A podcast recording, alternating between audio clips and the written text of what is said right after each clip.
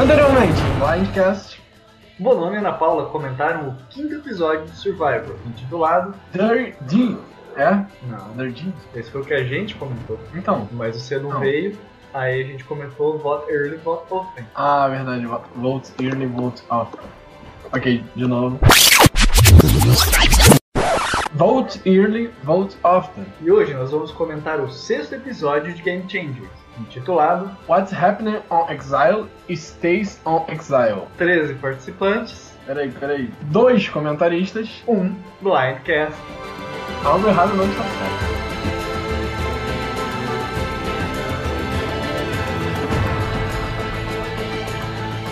Fala galera, eu sou o Rabone. E eu, o Bonomi. Estamos aqui para comentar mais um episódio de Survivor. Dessa vez eu tô de volta, dessa vez eu não sou a Ana. E a gente vai comentar hoje um episódio um tanto quanto pesado de Survivor, mas que apesar de pesado, um episódio muito bom e muito muito relevante. Toda semana o Rabone começa falando que foi um episódio maravilhoso. E dessa vez eu acho que a palavra que a gente pode usar não é maravilhoso.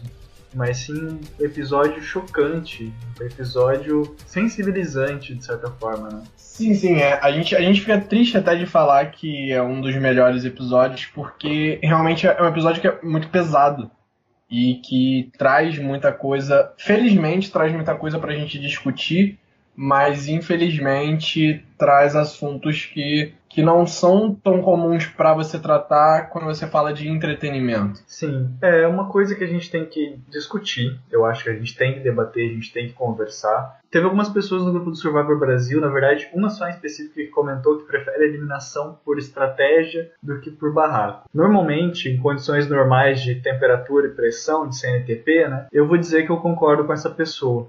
Mas Survivor, por ser um seriado que é transmitido, um reality show, né, que é transmitido em TV aberta americana, que atinge um público muito grande, eu acho importante separar um tempo, assim, um episódio específico para abordar essa temática, que é um assunto que é somente através do diálogo, da informação e do conhecimento que realmente nós vamos chegar, ter mais respeito e ter mais conhecimento sobre essa área, porque se todo mundo ficar no seu cantinho sem conversar, a gente vai ser um bando de ignorante. Então, é conversando, é debatendo e é vendo essa temática sendo exposta em Survivor que força a gente a sair desse nosso comodismo e realmente conhecer sobre outras realidades que a gente às vezes não conhece. Além do que você falou, a gente não pode esquecer que Survivor é um reality show. É, que não tem pauta, não tem.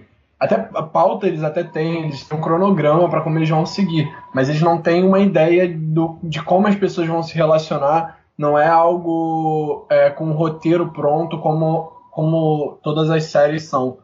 Então, eu acho que o legal de Survivor é ele mostrar esse lado mais humano das pessoas.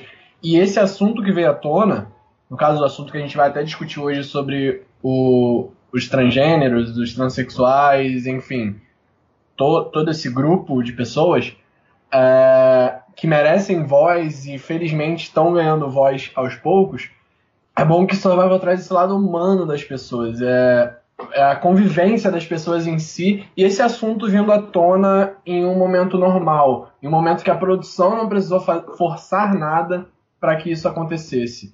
Então, isso que eu acho muito foda em Survivor, que é você mostrar, você mostrar humanos como personagens e a partir do momento que você mostra esses humanos como personagens, você também mostra, você trata eles como personagens, mas você tá ali mostrando a humanidade de cada um e você liga muito mais o espectador à produção que você está fazendo. E para um mundo de hoje em dia que você tem várias pessoas preconceituosas do outro lado da televisão assistindo a televisão, você abordar assuntos como foi abordado nesse, nesse episódio, eu acho que é muito importante para você conscientizar essas pessoas. É, você tocou num ponto muito importante, que é justamente essa questão do, do transgênero, do participante de Survivor como um personagem, mas também como um ser humano.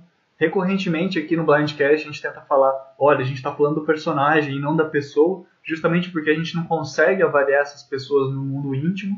E no episódio que a gente vai comentar hoje, justamente aconteceu isso. Transpôs essa linha entre personagem e pessoa e teve ali um momento ali muito tocante, muito pesado, muito sensível ali para todos que estiveram presentes e também que assistiram, né? E é interessante notar que a CBS não se escondeu, a CBS não falou, olha, vamos mascarar isso, vamos dar uma desculpa, não, vamos abordar esse tema, vamos ter essa discussão, porque é preciso ter essa discussão para que isso não se repita. E, obviamente, como você também falou, Survivor é um reality show. Survivor é um reality show, ou seja, é um show da realidade. A gente tenta analisar os participantes como personagens, mas no fundo eles também são pessoas e, como você falou, não tem um roteiro. Os participantes não vão para lá e seguem um roteiro. Eles, cada um faz o seu jogo, cada um bola o seu roteiro. Alguns acabam tendo o roteiro cancelado e são eliminados, mas outros seguem em frente. E às vezes nos conflitos de roteiros de um participante com os dos outros, a gente tem situações como essa que a gente viveu. Mas, como eu estava falando, a CBS tem esse jogo, que é Survivor, esse reality show que é Survivor. É, eles não podiam simplesmente falar, olha, vamos pegar um dia e falar só disso. Então a gente teve aí, já puxando um pouquinho a pauta desse episódio, a gente teve todo um episódio que foi construído na questão da sensibilidade, começando justamente pela eliminação da Sandra e depois e depois tivemos outros pontos como a prova de recompensa, a prova de imunidade, que de certa forma todos se interligaram nesse tema da metamorfose e também né, da aceitação do outro. Então, como a própria CBS não esqueceu que Survivor é um jogo, não esqueceu que tinha prova de eliminação, não esqueceu que tinha prova e desafio de imunidade, o que a gente vai fazer hoje? A gente está propondo aqui para você, amigo ouvinte. Fizemos essa introdução para contextualizar você da situação, né, para gente essa questão que foi colocada em pauta, mas nós vamos deixar para falar isso com mais calma no final do programa. Agora, então, a gente vai começar falando primeiro justamente do pós-CT da semana passada, porque Survivor é um jogo, a gente não pode simplesmente chegar aqui e fazer um blindcast só sobre o assunto Warner, a gente tem que falar dos outros assuntos também. Quando, nós formos falar do Conselho Tribal, a gente vai falar com mais calma sobre esse assunto, a gente vai tocar nesse assunto e a gente vai discutir isso mais um pouco. Mas por enquanto vamos, vamos lembrar que a gente tem que falar do jogo de Survivor e a gente vai começar falando da tribo da própria tribo Nuco, a tribo do Warner e do Zeke, que eliminou a Sandra pela primeira vez a Sandra que tem Peraí, rapidinho. Deixa eu fazer as contas. O que? 94 dias de jogo? Não, é 94? 94. 94. Então a Sandra, que com 94 dias de jogo, 2 milhões no bolso, pela primeira vez foi eliminada de Survivor, não conseguiu sua terceira coroa para levar para casa. E eu acho que a repercussão foi grande, porque todos, todos que estavam ali eles estavam muito felizes porque eles tinham eliminado definitivamente a maior jogadora de Survival da história. É um fato marcante, todo mundo ali estava feliz. Me adiantando um pouquinho, mas relacionado ao tema, eu vi algumas pessoas reclamando que eles comemoraram mais que a recompensa do desafio ia ser pizza do que o fato da Sandra ter sido eliminada. Eu vejo isso como algo natural, acho que é tipo, poxa, eles eliminaram a Sandra, eles fizeram um bom jogo, não era algo de se espantar. Eu acho que eles iam se espantar mais se a Sandra não tivesse sido eliminada. E teve um confessionário da Siri que tem que tem aí no YouTube, eu vou até ver se até peço para quem posta o episódio para ver se consegue colocar aí o link para vocês verem também, mas era justamente da Siri comentando que eu achei que a, a, reação dela é a minha reação quando eliminou a Sandra. Tipo assim, finalmente, gente, winner, duas vezes winner de Survivor, com target enorme, como é que ela não foi primeiro ou segundo eliminado, né?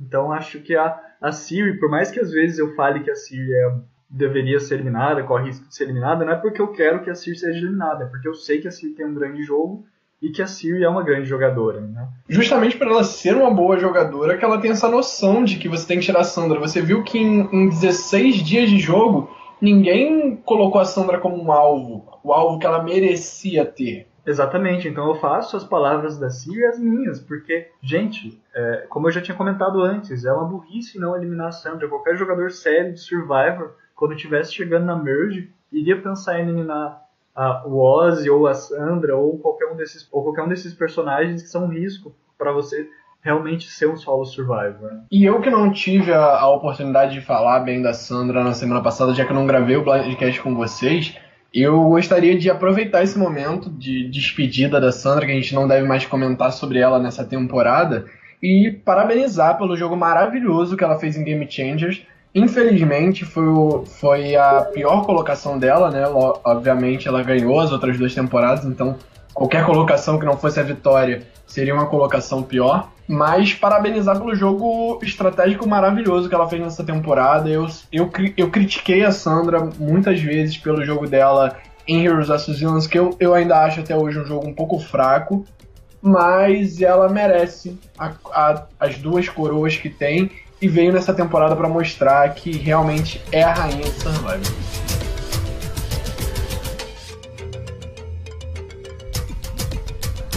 E com a eliminação da Sandra, além da comemoração de eliminação dela, nós tivemos agora a reintegração da Deb, que estava na Exile Island e agora se junta à tribo Nuco, substituindo a Sandra para completar ali o número. E logo no começo do episódio ela já fala o título do episódio, que foi né, o que acontece no exílio, fica no exílio.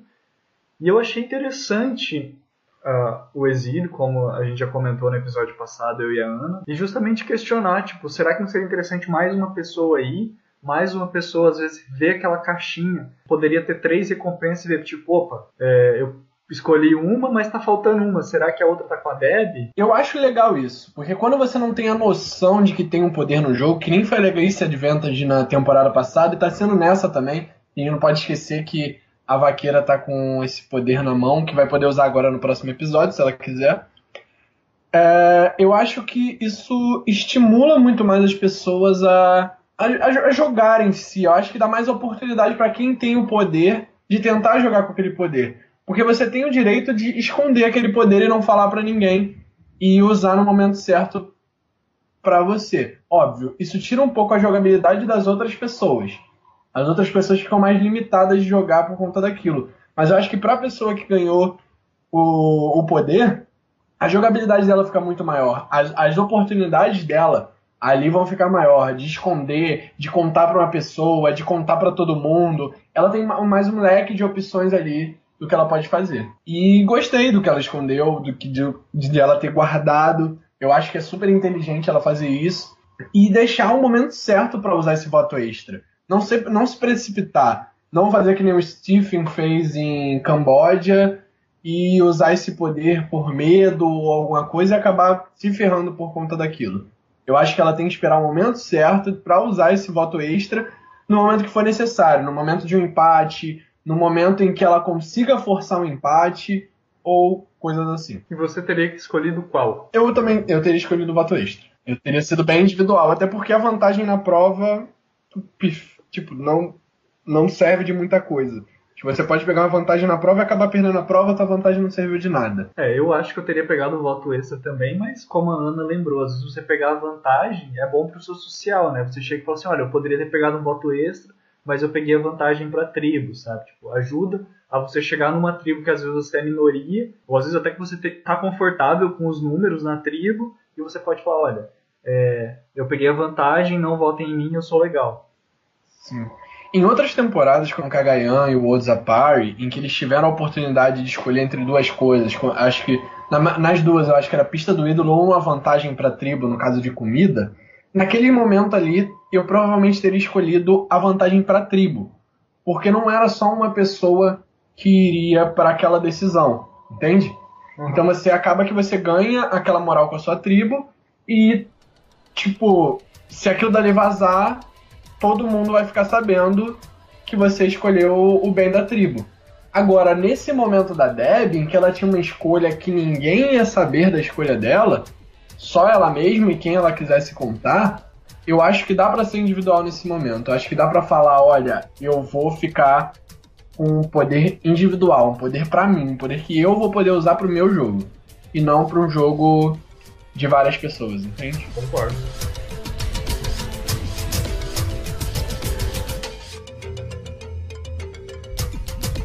E daí, depois da abertura do episódio, que foi até bem interessante, a gente parte para o desafio de recompensa, que foi um desafio de recompensa bem legal. Eu tô curtindo bastante as provas dessa temporada. Eu acho que foi um desafio de recompensa bem competitivo, acho que deu para ver, tipo, a, a competição clara ali entre as duas tribos, apesar de que a Nuco, que teoricamente seria a tribo fraca em provas, disparou na frente e deixou a Mana muito para trás. Esse desafio já tinha aparecido em Worlds Apart, foi a segunda vez que ele apareceu em Survivor. Com essa configuração, já tiveram elementos que foram aproveitados em outros desafios e tal, mas com essa configuração foi a segunda vez.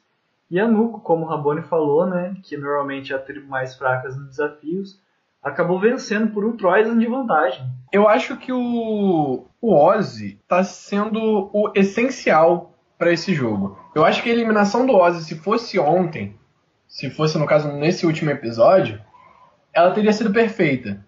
Porque é ali o momento onde ter o Ozzy na sua tribo deixa de ser vantagem. É ali o momento que, que ter o Ozzy no jogo deixa de ser vantagem. É o momento que você está chegando na merge. Então ter tirado o Ozzy agora seria uma ideia muito inteligente. Mas ele mostrou que ele pode praticamente carregar uma tribo nas costas. E foi o que ele fez nessa prova ele mandou bem em todos os aspectos. Ele, ele foi bem na parte das cordas, ele foi bem para desamarrar aquela chave no, na parte daquela rede. Ele foi muito bom nos tiros com a gangorra. Então acho que ele mostrou a força dele em provas. Como ele vai mostrar mais à frente no desafio de imunidade, quando parte para um quebra-cabeça, quando parte para algo que seja mais mental, ele não ajuda tanto assim mas ainda merece a hashtag, né? Que o mão da porra. hashtag que o mão da porra pro Ozzy, porque ele tá mandando muito bem nas provas. Não só nessa temporada, né? Como sempre mandou. E não é à toa que é o cara que tem mais dias jogados de Survival. Isso aí. Aproveitando que a gente tá falando da recompensa, a recompensa foi justamente o que, Rabone? Pizza. Pizza. 10 pizzas, cara. Mais de uma pizza por, por participante. Cara, eu fiquei pensando, como que eles conseguiram comer isso, gente? Tanto tempo passando fome lá naquela ilha, tipo 18 dias, 19 dias passando fome e aí você vai lá e come 10 pizzas, nossa. 10 pizzas, 10 frituras. Você tava acostumado a comer mato, aí você vai comer pizza, uma fritura, uma coisa pesada. Pois é, você tá acostumado a comer arroz, pouquíssimo arroz durante 18 dias. E aí, ah, vamos, vamos comer umas frituras aqui, vamos comer queijo, é, pepperoni coisas assadas, né? Se bem que tinha pizza vegetariana que, o, que, o, sim, que eu percebi sim. que o Jeff falou, pra mim já é uma boa, já é uma coisa mais leve, né? Assada ali e tal, é. mas... E o banheiro deles eu sinto pena, né? Depois dessas pizzas aí, tanto tempo sem comer. Mas o que foi mais interessante não foi nem o fato de ser a pizza e da recompensa e da galera que ganhou a recompensa de fato, mas justamente a tribo que não ganhou a recompensa.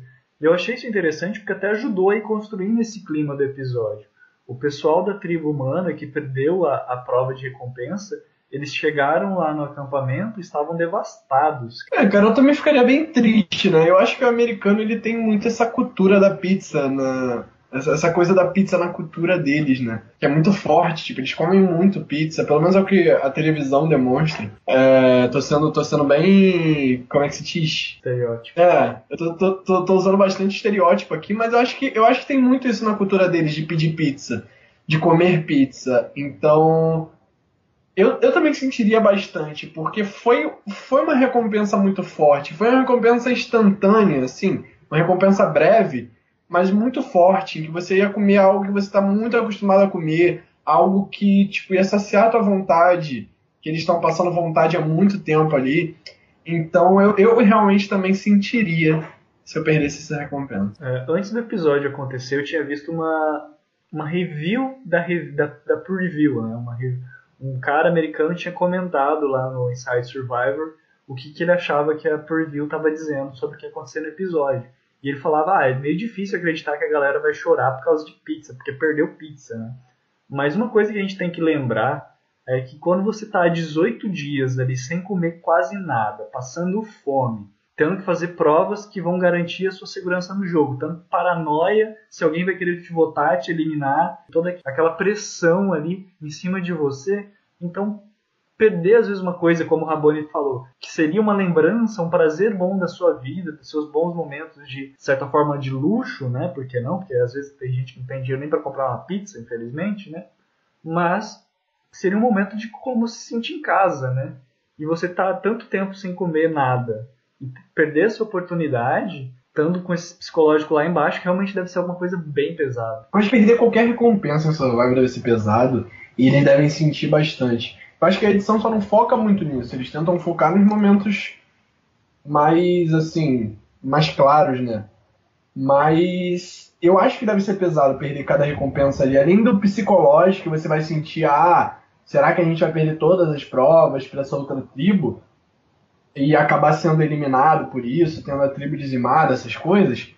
É, você também sente por você perder alguma coisa que você sabe que a outra tribo tá ganhando. Sim, a outra tribo tá ganhando, você tá perdendo, os seus próprios amigos às vezes vão ficar olhando para você, pô, a gente perdeu por causa de você, e vários fatores que às vezes a gente não percebe ou esquece que também estão em jogo e que fazem muita diferença. Então, acho que desde essa parte do episódio, né, a gente já estava vendo a CBS colocando ali, olha, jogar Survivor não é fácil. Você pode cometer erros e pode fazer coisas que às vezes você não faria. Você pode desabar às vezes no momento, né?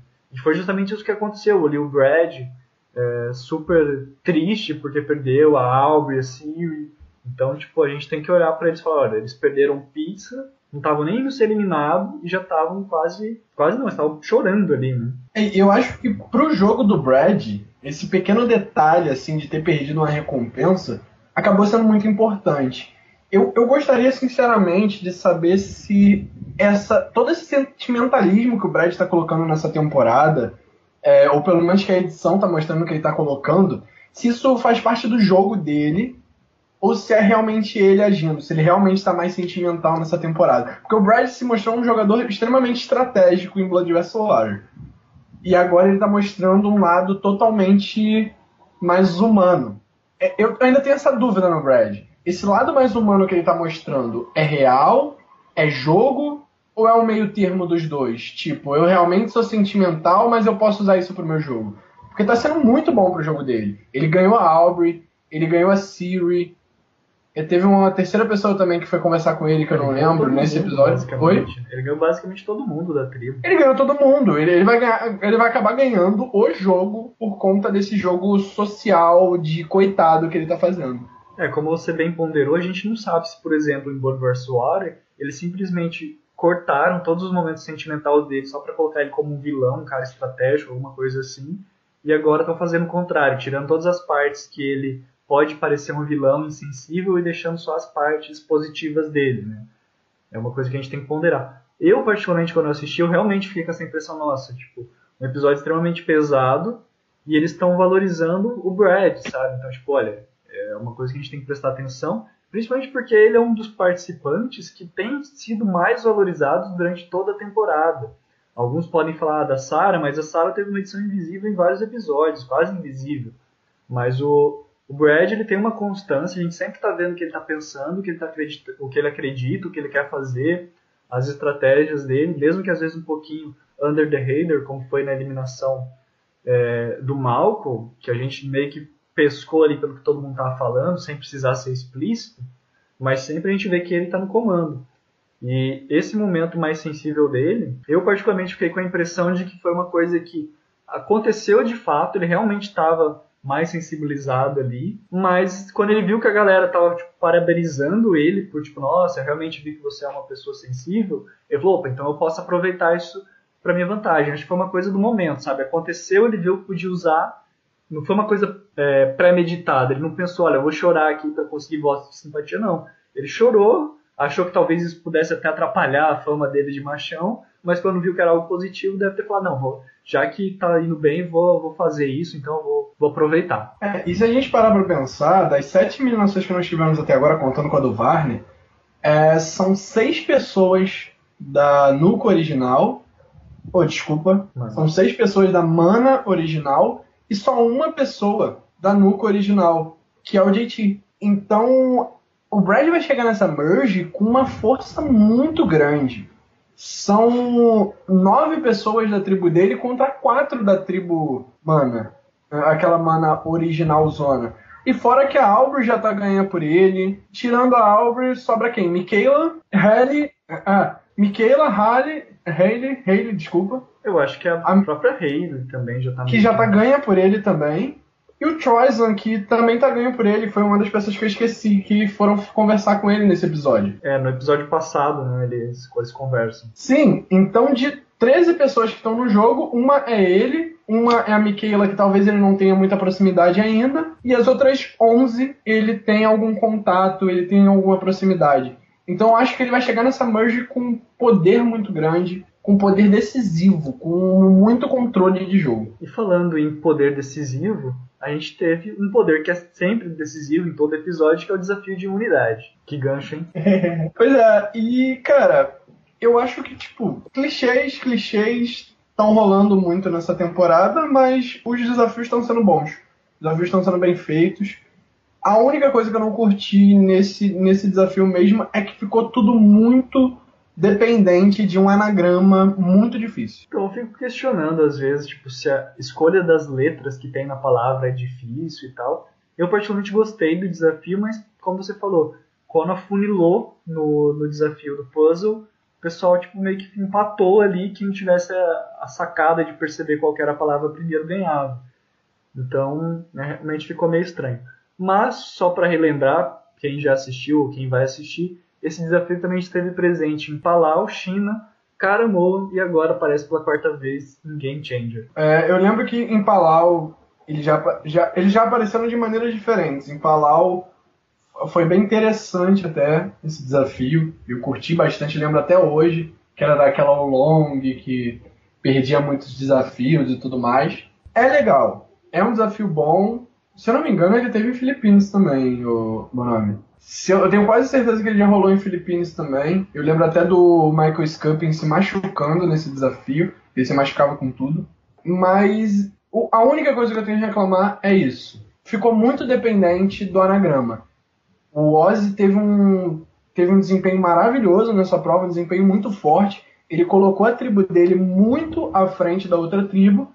Só que a outra tribo teve a oportunidade de virar porque acertou o anagrama. E uma coisa que eu achei muito curiosa, e eu acho que não tinha nem como a edição prever que isso fosse acontecer, foi a palavra que apareceu no final do desafio. Sim, eu, eu tinha visto as fotos de divulgação do, do episódio que tinha lá as letras, e eu não estava conseguindo pensar o que, que tivesse relacionado a Survivor que pudesse formar uma palavra ali para ganhar. É uma coisa que eu paro até para pensar, será que eles, eles tinham uma ideia? Porque o, a palavra que aparece, metamorfoses, essa palavra metamorfose, que até foi usada no Conselho Tribal depois, alguém até chegou a falar o que eu vou falar agora, ela é muito ligada ao tema transgênero, que foi o tema que, me, que foi o tema que conduziu esse final de episódio, o Conselho Tribal, que a gente vai comentar mais à frente.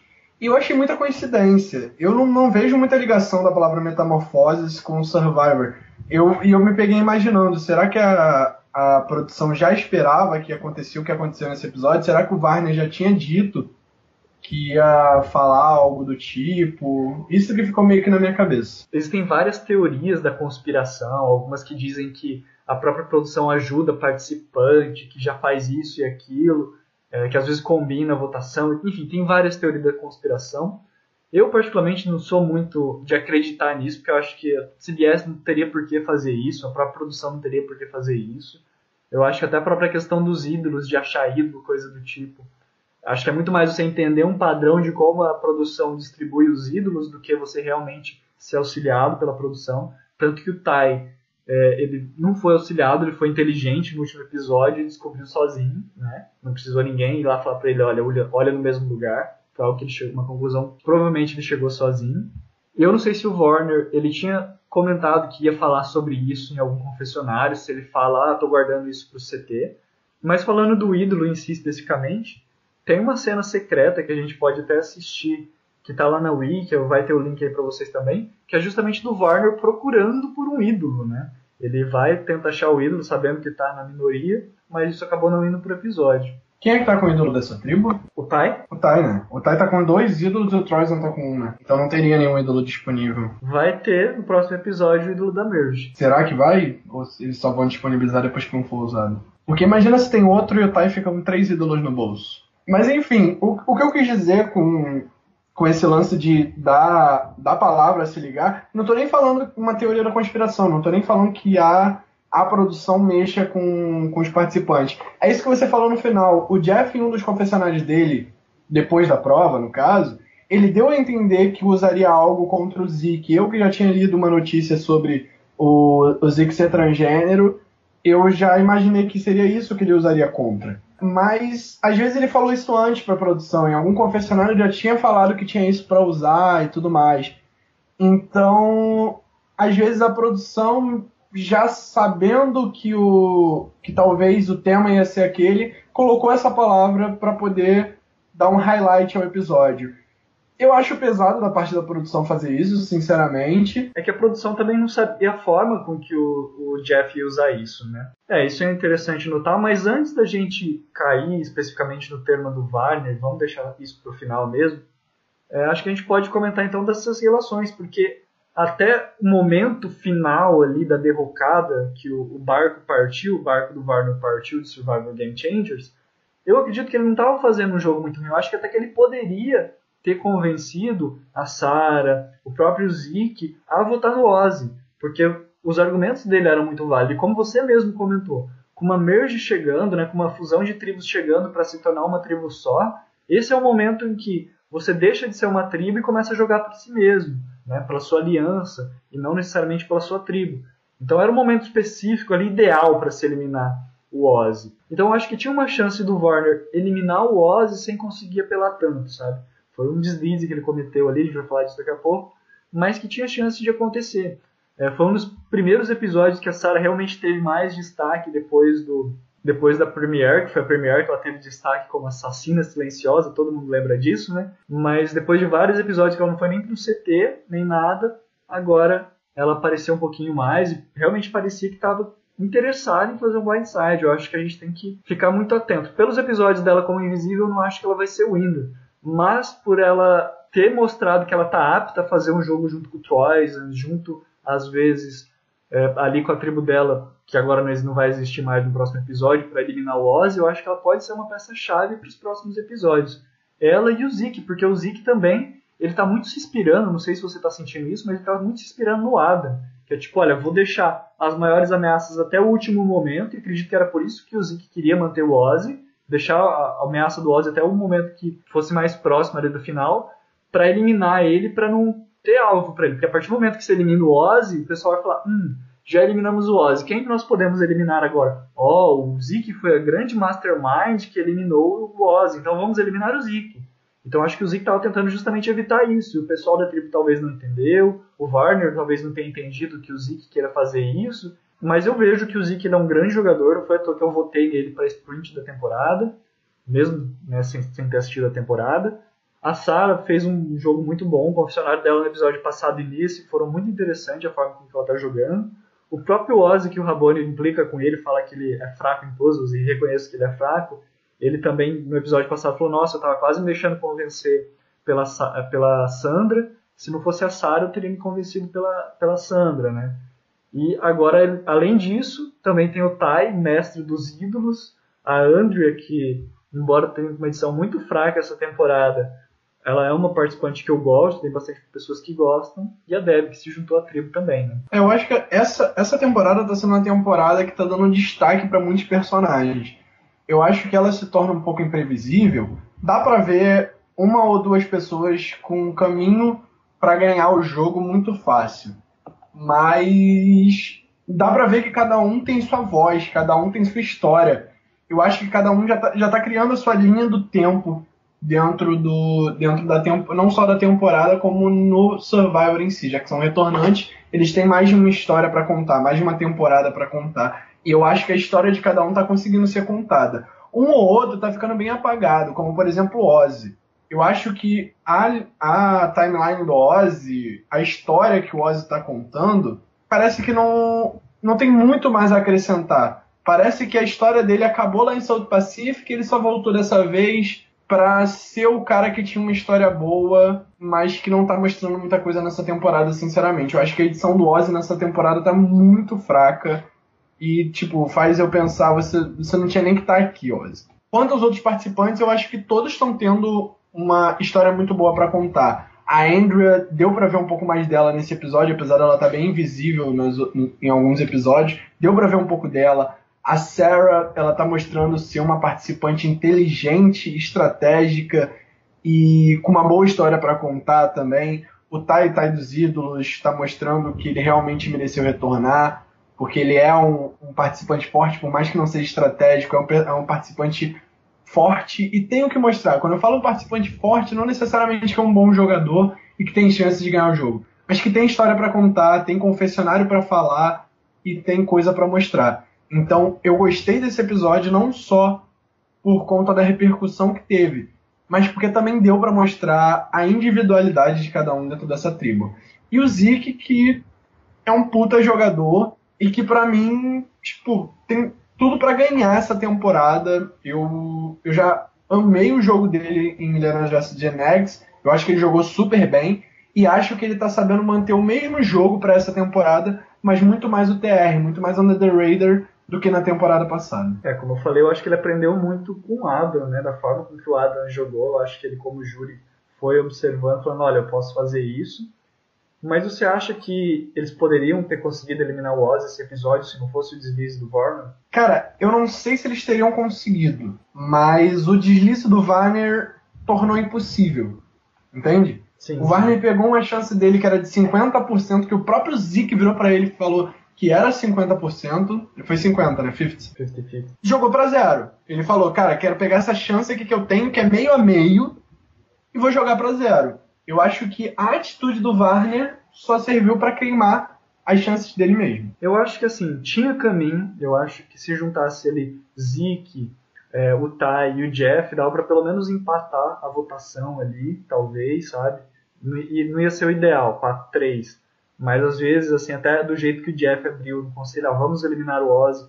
Talvez a Sarah, que nos confessionários tinha se mostrado aberta a eliminar o Ozzy, talvez tivesse flipado. A própria Andrea, talvez, que é uma jogadora que eu considero uma jogadora inteligente, principalmente pelos comentários que ela faz é, não só nos confessionários, mas off-game, assim, no próprio Twitter, no próprio canal dela, os comentários que ela faz. Dá para perceber que ela é uma pessoa bem, assim, antenada no que está acontecendo ao redor dela, embora às vezes dê umas derrapadas, como deu no episódio contra o Eisen, né? Mas eu acho que são pessoas, assim, que estariam dispostas a eliminar o Ozzy naquele momento. Então eu acho que tinha um caminho para eliminar o Ozzy, mas como você falou, como a gente já está falando, é, aconteceu o que aconteceu. Você quer comentar mais alguma coisa sobre essa questão dos outros participantes ou vamos falar desse assunto delicado? Não, vamos, vamos partir já para esse assunto, esse assunto final já, para fechar esse episódio, o assunto principal do episódio. Mas eu só. Acho que a única coisa que eu tenho a dizer é, tipo, torcer para que. Principalmente os dessa tribo, que são pessoas que eu gosto e que mostraram ser sensatos nesse episódio, possam se destacar mais na Merge e que o Ozzy não dure muito, né? Que pelo amor de Deus, que angústia.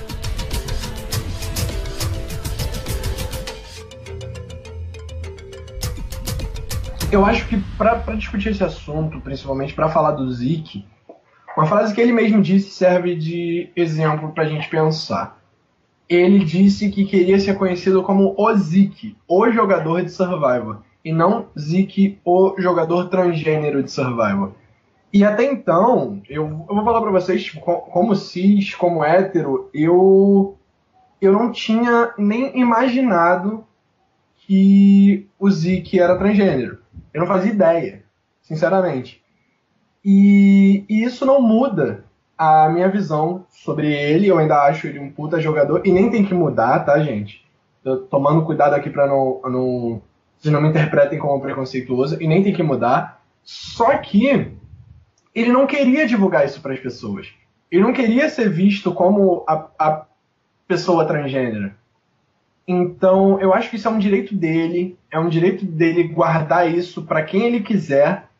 Ele não tem obrigação alguma de divulgar isso em TV aberta americana, principalmente uma uh, para um reality show que é assistido em todo mundo. Nós aqui mesmo no Brasil estamos acompanhando. E o Warner ter feito isso, talvez não por maldade, não com a intenção de prejudicá-lo, foi muito forte. Porque deu para ver no semblante do Zeke, depois que o Barney usou esse argumento, de como ele estava sentindo aquilo dali. Ele simplesmente parou de responder, ele não conseguia mais responder. Ele sempre foi um jogador muito argumentativo. E ele parou de responder o Warner naquele momento e ele só conseguiu olhar para frente com cara de susto e provavelmente pensando em todo todo o preconceito que ele já tinha sofrido na vida dele e a repercussão que aquele momento mínimo ali que o Warner estava fazendo poderia dar para a vida dele. Apenas contextualizando, não sei como é que o Warner percebeu, O Zeke até brincou no Twitter falando que a, o fly dele lá, o, o zíper dele, estava aberto a temporada inteira para quem quisesse olhar, coisa do tipo. Ele brincou disso no Twitter, então acho que a gente pode falar disso aqui, né? É, mas independente se o Zeke estava bem ou não, se o Zeke estava tranquilo de assumir ou não, eu acho que estava no direito dele de não querer ser conhecido como um jogador trans, assim como um jogador de Survivor. E para mim, como o Raboni falou, para mim ele é o jogador de Survivor ele, independente de, da sexualidade ou do gênero dele. É, o corpo muitas vezes mostra uma coisa que não é verdade. Então a gente vê algumas pessoas falando, ah, não é uma mulher que virou um homem, era um homem que estava no corpo de mulher. Então a gente tem que respeitar como a pessoa se sente, o que a pessoa quer demonstrar e o que a pessoa é de fato, né? A gente tem que respeitar isso, até para a gente não cair aqui em preconceitos, preconceitos pré-concebidos, né? Que a gente às vezes não pensa muito para falar. Então a gente tem que ter muito esse cuidado. Uma coisa que eu gostaria de falar aqui, até defendendo de certa forma o Warner, como foi a temática desse episódio, jogar Survivor não é fácil. Você ali está vários dias, no caso ali, 17 dias sem comer bem, perdendo peso, se alimentando mal, sem poder tomar banho, sem poder se limpar. Mas são fatores que vão se acumulando e acho que é importante a gente ressaltar isso para a gente não condenar o Varner. Ele errou? Sim, foi um erro, ele não deveria ter feito isso, mas o fato é, como eu estava dizendo, sem comer bem, sem tomar banho, sem poder se cuidar, paranoico de poder ser eliminado a qualquer momento, às vezes pensando nas próprias dificuldades que você tem na sua vida pessoal, na vida que às vezes você leva é, lá fora. Muitos participantes Survivors normalmente falam: olha, eu tenho um parente que está doente, eu tenho um parente que está isso, eu tenho que cuidar da minha filha, eu tenho que fazer isso e aquilo. Então você muitas vezes está jogando não só porque é um jogo e você quer ganhar, mas porque você quer ter aquele dinheiro às vezes para prover para pessoas que estão fora da tela, que a gente não vê, para poder auxiliar a sua família. E quando você chega nessa situação do Varner, que às vezes você está com aquela corda no pescoço, você perde um pouquinho da noção daquilo que você pode fazer. Novamente, foi certo? Não foi certo. Não façam isso. Nunca é correto expor a vida das pessoas, a vida particular das pessoas. Teve uma pessoa até que comentou da seguinte maneira: o Russell tinha que ser exposto mesmo que ele era um milionário. Mas eu questiono, poxa, se é a vida da pessoa, se ela não quer contar aquilo para ninguém, qual que é o seu direito de expor aquela, aquela parte da vida da pessoa, não só para seis pessoas, para seis participantes, mas para milhões e milhões de pessoas. E mesmo que não fosse para seis milhões de pessoas, fosse para uma pessoa só, qual que é o direito que a gente tem de expor a vida da pessoa para os outros? Então a gente tem que sempre refletir sobre isso. O Warner ele deve estar tá passando por um momento terrível. A gente sabe que ele passou por depressão. A equipe de Survivor teve que auxiliar ele depois do, desse acontecido, mesmo sem ter ido a público. E agora, indo a público, deve estar tá muito pior. Eu sei que deve ter pessoas que devem estar tá auxiliando ele. Os próprios fãs, eu vi que alguns fãs mandaram uma mensagem de apoio, falando, não, você errou, mas a vida segue, agora você tem que recuperar esse erro, né? Vamos tentar não mandar a vibração muito negativa. É, eu vi gente falando assim, ah, karma is a bitch, né? Porque o, o Zeke tinha falado mal do, do David na temporada passada. Mas não vamos tentar propagar essa corrente de ódio, porque é uma coisa muito ruim.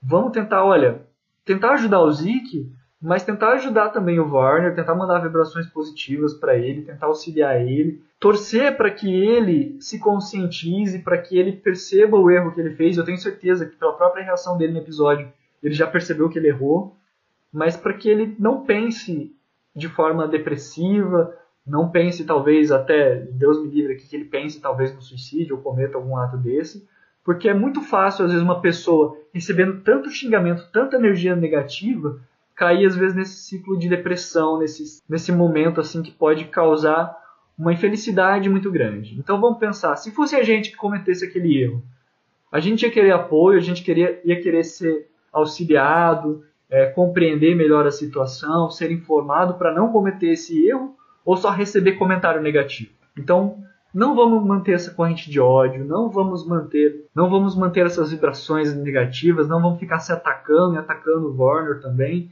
E no próprio grupo do Survivor, nos próprios comentários, eu sei que alguns de vocês vão estar revoltados e estão revoltados com razão pelo comentário que ele fez, mas vamos tentar se acalmar primeiro, tentar refletir sobre essa situação, tentar refletir que o Warner também é um ser humano que merece respeito, apesar de ter errado, que todos nós aqui merecemos uma oportunidade de reparar o erro, de tentar se corrigir, de tentar se melhorar. É, esse é um apelo que eu faço a vocês. Vamos apoiar o Zik, vamos apoiar o Warner e vamos aprender com essa situação. Acho que essa é a melhor palavra que a gente pode tirar desse episódio. A gente aprender com essa situação. Eu mesmo, como o Rabone comentou mais cedo, eu por eu viver nesse mundo mais hétero, por assim dizer, eu nunca parei para refletir como que um, um transgênero ou qualquer outra pessoa que tenha conflitos internos sobre o gênero e a sua sexualidade pode é, refletir ou pode passar, né, as situações que ela pode passar. Então, para mim, às vezes algumas coisas não é por maldade que a gente fala, que a gente comenta, mas sim é por ignorância, por não saber, por não ter vivido isso, por não saber como é que é sentir isso na pele.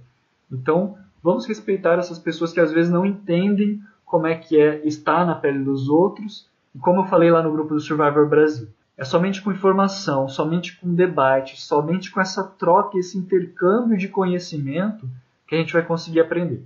Então, independente da orientação sexual daquele que está nos ouvindo, independente se é gay, se é lésbica, se é bissexual, se é plurissexual, né, pansexual, igual eles falam, né? Se é hétero também, igual eu sou, igual o Rabone é, independente disso, vamos refletir, vamos aproveitar essa oportunidade para refletir e pensar.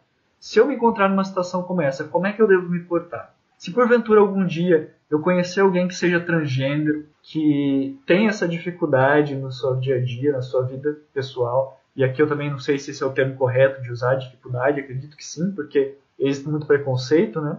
Mas se porventura a gente conhecer essa pessoa, então se a gente tiver essas próprias reflexões dentro da gente, se a gente não está muito feliz com o que a gente é, que a gente possa respeitar e refletir sobre isso, para que não cometamos os mesmos erros, para que a gente não julgue as pessoas e também não se julgue por às vezes preconceitos que a gente tem, que a sociedade prega, que às vezes essa nossa cultura muito medieval, muito feudal ainda prega, né? Então que a gente possa refletir sobre quem nós somos, sobre quem os outros são, que a gente possa respeitar os outros e também se respeitar, porque é, quando a gente às vezes desrespeita o outro, a gente também abre a porta para ser desrespeitado. Então, vamos evitar esse desrespeito, vamos evitar, vamos evitar que a gente possa cometer esses erros no futuro. É, eu acho que uma, uma discussão muito importante que a gente pode levantar em torno do que aconteceu agora nesse último episódio é qual é o limite do jogo de survival? Onde que está a alimentação que eu posso atingir para jogar survival? Porque a gente está acostumado com um jogo de survival muito agressivo, em que você usa coisas pessoais contra as pessoas para jogar. Esse episódio foi muito importante para mostrar que nem tudo é para ser usado para se jogar survival. Se jogar survival, você pode jogar o mais pesado que você puder. Você tem que realmente jogar pesado. Eu acho que o jogo cobra isso de você. Mas não tem para que você querer humilhar as pessoas, pisar nas pessoas ou eu acho que humilhar seria o fato, mesmo que não fosse a intenção do Varney em um momento humilhar o Zeke, ele acabou humilhando indiretamente, ele acabou é, trazendo uma, uma situação constrangedora para o Zik. Não que eu esteja dizendo que o fato de uma pessoa ser transgênero é motivo para humilhação. Mas eu acho que a humilhação vem a partir do momento que ele não queria essa exposição e acabou tendo. Eu fiquei muito feliz por essa exposição acabar sendo positiva e a galera ter apoiado o Zik, mas concordo com o Bonomi com o fato de que a gente também tem que apoiar o Varney. O Warner não teve uma atitude boa. A atitude que o Warner tomou tem que ser censurada. Não, não se pode repetir. Essa atitude não se pode repetir em Survivor. Nenhum comentário transfóbico, homofóbico, bifóbico, racista ou qualquer, ou qualquer do tipo, nenhum comentário preconceituoso deve ser feito mais à frente em Survivor. E que as pessoas usem isso para aprender que Survivor é um jogo. Você está ali jogando forte, jogando play, play hard, para você ganhar um milhão de dólares. Mas que há um limite nisso. A partir do momento que você precisar humilhar uma pessoa para conseguir o seu um milhão de dólares, é ali que está a linha que separa o jogo, o entretenimento, a diversão da humilhação, da opressão, de você precisar diminuir uma outra pessoa para que você ganhe esse um milhão de dólares. Eu acho que essa discussão tem que vir à tona. Survivor é um programa muito bom. Eu, nós aqui somos super fãs, por isso que nós estamos comentando aqui. Mas eu acho que esse episódio foi importante para a gente saber. Tem que haver limites. Nem tudo é possível só porque você está jogando. Gostei muito dessa comparação que você fez, porque de fato a gente tem que pensar em linhas para Survivor. Durante muito tempo a gente sempre ficou pensando ah, até onde o jogo vai, até onde o jogo vai. E aqui no Blindcast, como a gente já comentou até no começo do episódio, a gente fala, ó, a gente está falando do personagem, não da pessoa. Às vezes a pessoa é colocada como uma pessoa ruim, mas fora do jogo ela é uma pessoa boa e coisas do tipo, né? E é interessante a gente refletir isso, porque em Survival, pegando como um exemplo é, de um confessionário que, se não me engano, foi do Time no começo da temporada. O pessoal da igreja do Time, não sei qual que é a congregação dele, o que é que ele frequenta, é, falou para ele, olha, você foi muito bonzinho no jogo, você tem que, para vencer Survivor, você tem que ser mais maldoso, você tem que, né, que ser mais ardiloso, num sentido que eu imagino que, no sentido de que, olha, a sua vida pessoal fica aqui fora, a sua vida como jogador de Survivor é lá dentro, as pessoas não vão se importar se você jogar sujo para vencer Survivor, né? Você não vai pro inferno se você mentir para alguém em Survivor. E esse é um questionamento que é muito interessante a gente fazer. Até que ponto que Survivor é Survivor, Survivor é um jogo, até que ponto que as pessoas são participantes e até que ponto né, que as pessoas deixam de ser participantes e se tornam também pessoas privadas, né, aquela coisa entre pessoa pública e pessoa privada. E tem que ter uma linha que respeite isso. E querendo ou não, em Survivor, temporada a temporada, nós temos visto isso cada vez ser mais rompido. É, pessoa falando que tem avó que está passando mal, igual Johnny Far Player, né? É, pessoas usando histórias verdadeiras ou aparentemente verdadeiras né, para comover o júri, para comover os fãs de Survivor, para que se sensibilizem com a sua situação. E agora o grande questionamento é: até onde a gente pode usar a nossa história privada para jogar Survivor e até onde os outros podem usar a nossa história privada? Eu cito, por exemplo, o caso do Russell, que foi exposto porque já era uma pessoa milionária e já foi jogar Survivor. Cara, e daí que a pessoa tem um milhão de dólares? E daí que a pessoa é, é homossexual? E daí que a pessoa é transgênero? O que importa ali é o jogo. Então, eu acho que a partir de agora, os jogadores de Survivor e as pessoas que forem jogar Survivor têm que refletir. Isso é um jogo? É um jogo. Mas não é só um jogo. E a gente tem que respeitar a linha onde acaba o jogo e onde começa a individualidade e a pessoalidade de cada um dos participantes. Porque o Zeke, ele estava indo lá para ser o Zeke de Survivor, não o Zeke transgênero, não o Zeke pessoa é, privada, e sim o Zeke pessoa pública. E o que o Warner fez foi cruzar essa linha. Ele trouxe o Zik pessoa privada para o Zik pessoa pública, e isso não foi legal. E, gente, em nenhum momento a gente está falando que a partir do momento que o Zik foi exposto, isso é uma coisa ruim para o jogo dele, pelo amor de Deus. Que o Zik realmente possa levar essa exposição como algo bom para ele, para ele se assumir como transgênero e que realmente levante essa bandeira e defenda isso para as pessoas. Ele, ele bata no peito e fale: Eu sou transgênero, sim, e ninguém vai me julgar por isso, nem por isso eu vou é, eu vou ser uma pessoa menos do que eu sou e nem é, até um conceito que chegaram a usar que o seria que o transgênero seria uma pessoa é, menos confiável. Então eu acho que esse episódio foi muito bom para mostrar isso, que a gente não tem que ficar julgando as pessoas por é, sexualidade, por gênero, por opção sexual ou por qualquer outra coisa que nós usamos para julgar as pessoas e que a gente leve esse episódio como um ponto positivo. Eu acho que uma coisa que a gente pode levar como ponto positivo foi a reação das pessoas no Conselho Tribal. A reação da Sarah, a reação da Andrea, principalmente, e principalmente a reação do Jeff, o Probst. A maneira como a produção representada pelo Jeff, reagiu a esse momento. Então, eu bato palmas para Andrea e para Sarah, até para o Ozzy, que mesmo tendo ficado calado o tempo todo, demonstrou defender o Zeke. A Deb, a Deb e o Ozzy que ficaram mais calados. O Ty, a Sarah e a Andrea foram os que mais participaram. É porque o Ty eu, eu não destaquei tanto pelo fato dele ser gay. Por mais que tenha vindo do Jeff que é gay, né? O preconceito veio do Jeff que é gay. É, mas eu, eu gostei muito de ver a reação da Andrea e da Sarah pro que aconteceu. A Sarah chegou no momento que ela não aguentava nem olhar para a cara do Jeff Varner. Óbvio, é, eu não acho que isso seja necessário, não olhar para a cara do Jeff. É, mas ali no momento, realmente, eu entendo o que ela estava sentindo com relação ao Jeff. É, foi um momento à flor da pele, né? E então, fico muito feliz por ver essa reação vinda das pessoas. E é essa reação que vocês têm que ter, gente. Porque, diferente do Jeff, tem muita gente que toma atitude do tipo por maldade ou até mesmo por ignorância. E essas pessoas, as que são ignorantes, você tem que parar e ensinar para essas pessoas como reagir, como se portar. A ignorância, ela pode ser corrigida.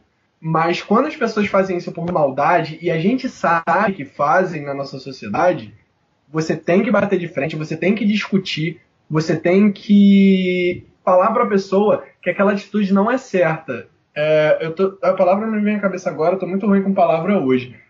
Mas você, você tem que defender a pessoa que às vezes não vai ter voz para ser defendida.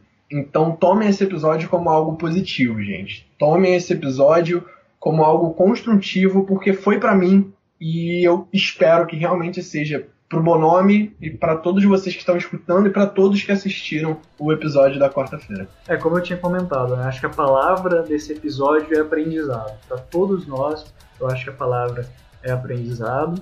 E como o Zik falou, ele quer ser conhecido como o Zik de Survivor, não como o Zik trans. Mas, como o Rabone estava ressaltando os aspectos positivos, eu acho que a gente pode resumir sim nessa palavra aprendizado, que a gente possa aprender com essa situação e que a gente possa evoluir, que a gente possa se tornar pessoas melhores.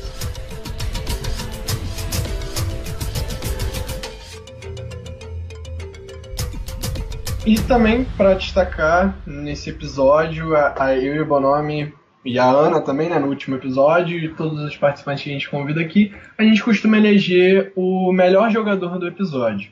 E eu acho que, sem dúvida, nesse episódio, acredito que o Bonomi vai concordar comigo. Não é nenhuma questão de jogo estratégico, acho que o jogo estratégico dele tá muito bom, mas por merecer ser protagonista desse episódio, o meu voto para jogador do episódio vai pro Zeke. Olha, eu poderia questionar aqui, falar várias coisas defendendo, por exemplo, o próprio Ozzy, que foi muito importante nas provas, mas é, não tem como negar que a parte mais importante desse episódio foi o Conselho Tribal. E eu acho que a gente tem que dar parabéns, e foi uma coisa que a gente não falou, mas é uma coisa que a gente tem que falar aqui nesse momento.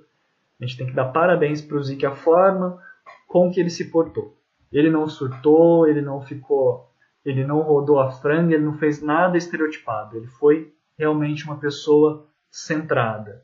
Ele viu aquele ataque pessoal, inicialmente ele ficou ali sem saber o que reagir. Parece que sim, mas você via que ele estava pensando, poxa, por que, que você está fazendo isso, cara? Tipo, e eu consegui me sensibilizar muito.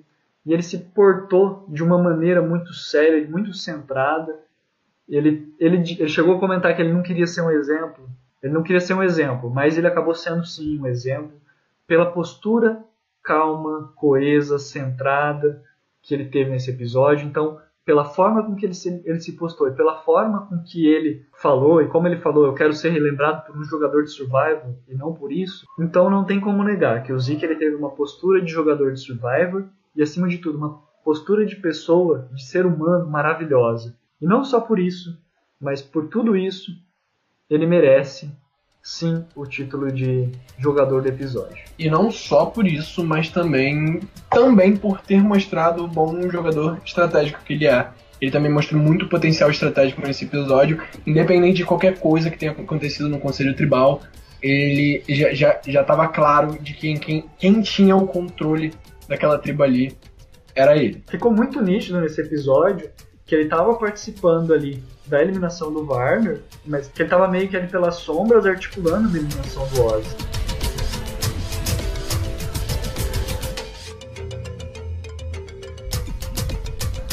Quem que vai sair semana que vem? Talvez para vocês seja um spoiler, peço perdão se seja, pule 20 segundos para frente. Mas a gente vai ter a merge agora. Com isso em mente, então, acho que a gente pode agora começar a pensar de uma maneira mais geral de quem quer ser eliminado no próximo episódio. Vamos votar em dois ou em um só? Em dois por conta do Double Buff. Pra quem não sabe, o próximo episódio vai ser dupla eliminação. Vão ser dois eliminados. Então acho que dá essa liberdade pra gente apostar em dois. Exatamente, eu tinha me esquecido disso. Então eu vou começar apostando essa semana no que eu acho que pode ser o grande target dessa merge. Eu vou votar no Ozzy para eliminado no próximo episódio. Uou! Eu até concordo com a ideia do Ozzy sendo eliminado, mas acho que ele ainda vai durar um pouquinho porque ele deve ganhar uma ou duas imunidades aí. Eu vou na pessoa que parece.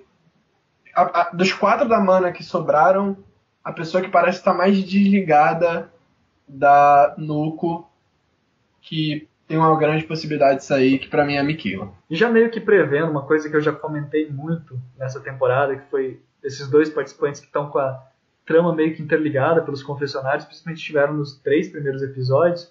Eu vou fechar o cerco neles e eu vou apostar como segunda aposta, segundo palpite meu para eliminados do próximo episódio, na Siri. Então acho que Oz e Siri vão rodar no próximo episódio. Eita. Será? Uma, uma aposta bem complexa isso, sua, Bonami. É, e eu vou com a minha outra aposta também no safety, numa coisa que aconteceu antes do swap e que pode vir a ser relembrada na merge, que foi a briga entre Brad e Deb.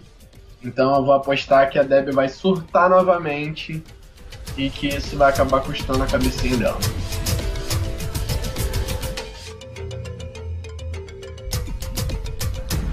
É isso aí então, galera. Muito obrigado quem escutou até aqui no final. Infelizmente, esse foi um blindcast um pouco mais pesado de se ouvir, mas eu acho que a gente conversou sobre assuntos que realmente tem que vir à tona, assim como o episódio de Survival fez. Fica o convite, se você discorda com a gente, se você quer complementar alguma coisa, se você quer contar alguma experiência sua, compartilhar com a gente, deixa aí nos comentários.